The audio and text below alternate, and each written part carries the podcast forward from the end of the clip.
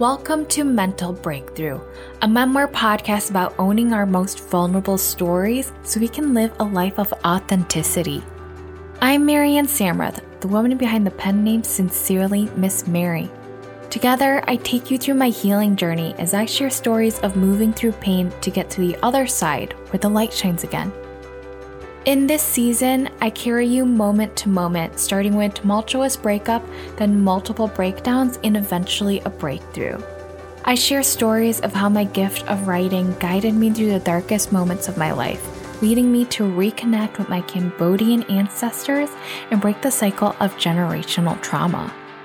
By sharing my truths, I pave the way for others to feel safe sharing theirs. We all have a story to tell Stories that can be someone's silver lining. Stories of hope.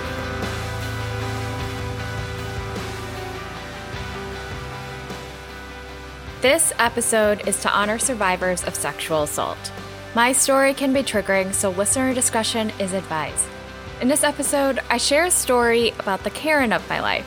She is a woman in my ex's inner circle who chose to turn her back on me after I condemned her friend for sexually assaulting me. I talk about how silence and complicity keeps the toxic culture alive of letting men get away with sexual assault. It is so important for women to support women, believe women, and stand with women. The Karen of my life turned her back on me. She represents someone who contributes to the problem instead of the solution of misogyny, victim blaming, and systemic racism. With the recent events of Asian hate crimes and Evan Rachel Wood speaking up against her abuser, Marilyn Manson, I knew this was an important story to share in hopes to help anyone going through this feel less alone. If you have ever been victim blamed or faced silence and complicity from people who knew your abuser, please know you did nothing wrong and you didn't deserve it.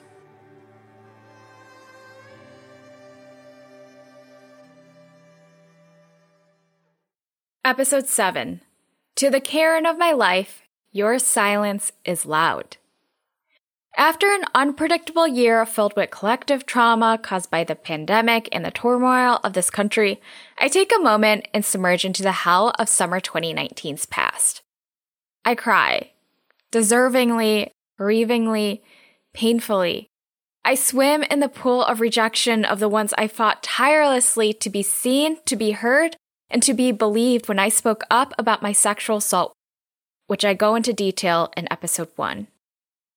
In summary, as New Yorkers were walking into Summer Fridays, I was walking into the aftermath of publicly condemning my perpetrator. My worst fears came to life a breakup, betrayal, rejection, character assassination, and an unfollowing parade of my Instagram account. My ex's narcissistic rage drove these painful events after shedding light on the character of his best friend. There was one woman who crushed my heart when she unfollowed my Instagram. She was someone in my ex's inner circle that I was always drawn to. It was her energy, her strength, and her kindness that made me believe she could take down my oppressor.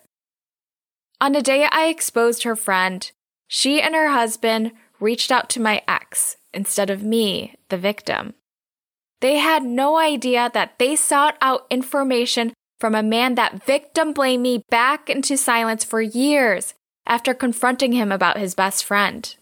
The convenience of protecting his bromance was brought to him on a silver platter as this woman only chose to reach out to him. It took me a long time to let go of the hope that this woman would miraculously wake up to the false narrative fed to her. One of her Instagram posts from the height of the Black Lives Matter movement last year still summons my inner dragon towards her hypocrisy. I can't unsee her performative act of supporting Black lives. Caption under her Instagram post was a list of white privileges formulating the ultimate composure of white guilt and performative allyship. She wrote, My privilege is being able to own a fancy bike, car, home without people thinking twice how I got it. My privilege is being able to walk in the woods or a store without being watched closely. My privilege was. I can't even finish the rest of it. You guys get the picture.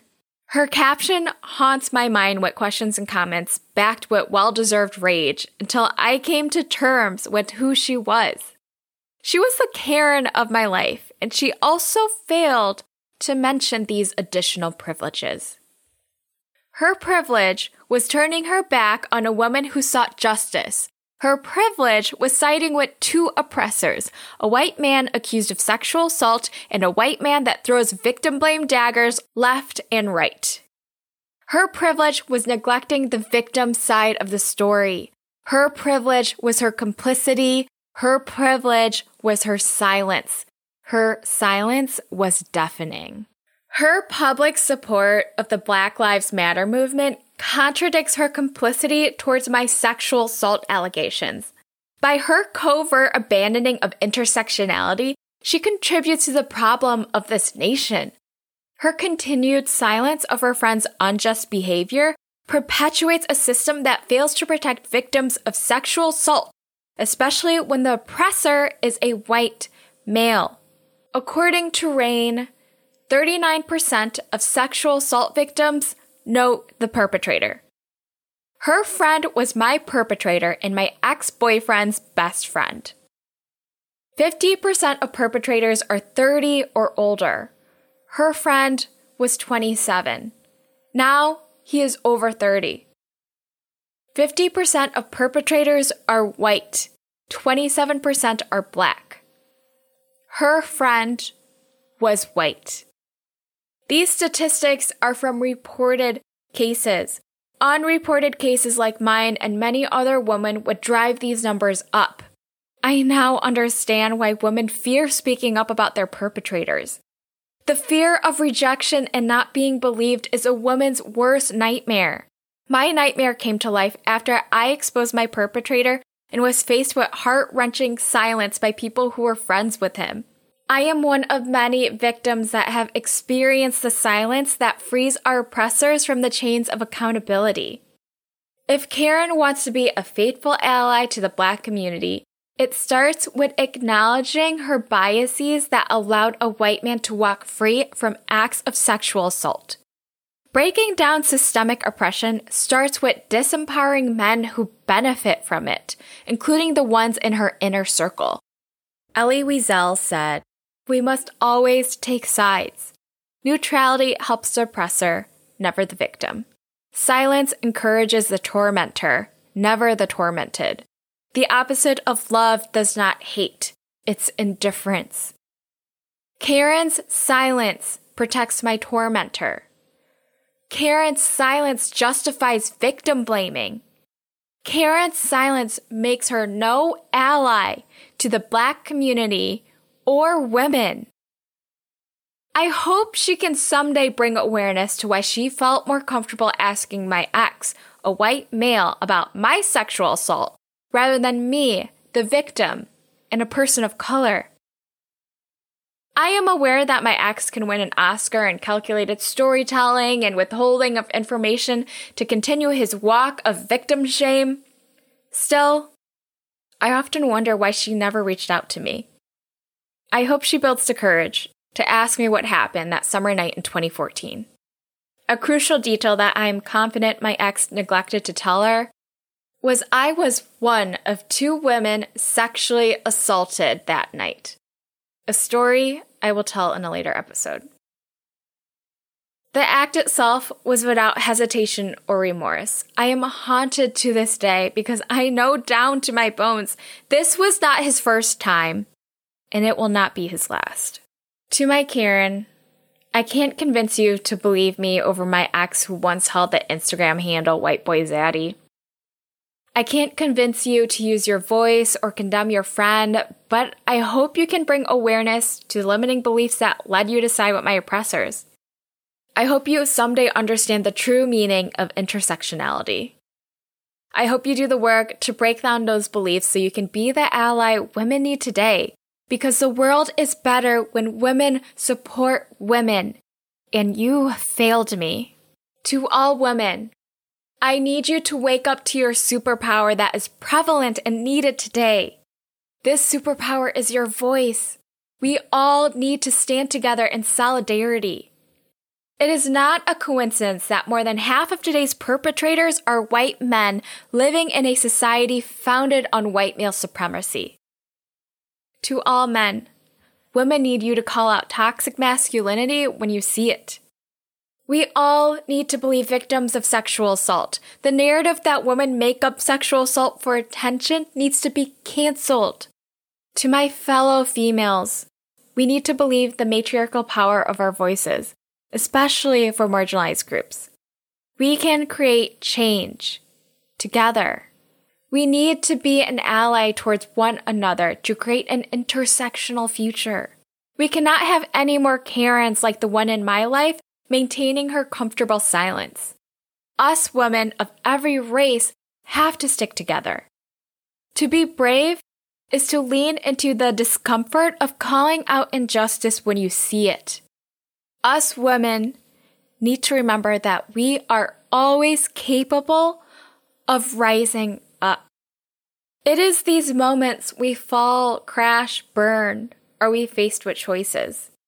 It is these moments we crack, shatter, break, are we faced with choices. It is these moments we entangle in circumstances beyond our control are we faced with choices. As mothers, we rise. As daughters, we rise. As sisters, we rise. As women, we choose to rise. Every damn time.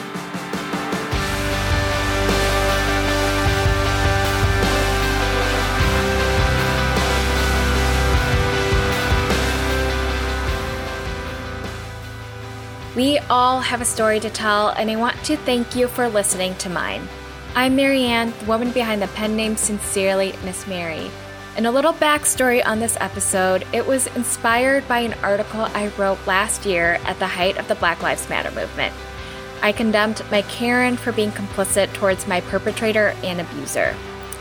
It's important to know that if you're ever in a place where you condemn your abuser or someone who enabled them, you have to detach from the outcome that they will see their wrongdoings and apologize. Many people lack the ability to cultivate self awareness, but your stories will reach someone with a similar experience and make them feel less alone. Those are the people that matter, the ones who are in need of hope and overcoming trauma. Thank you all for listening to my story. If you like this episode, please leave me a review.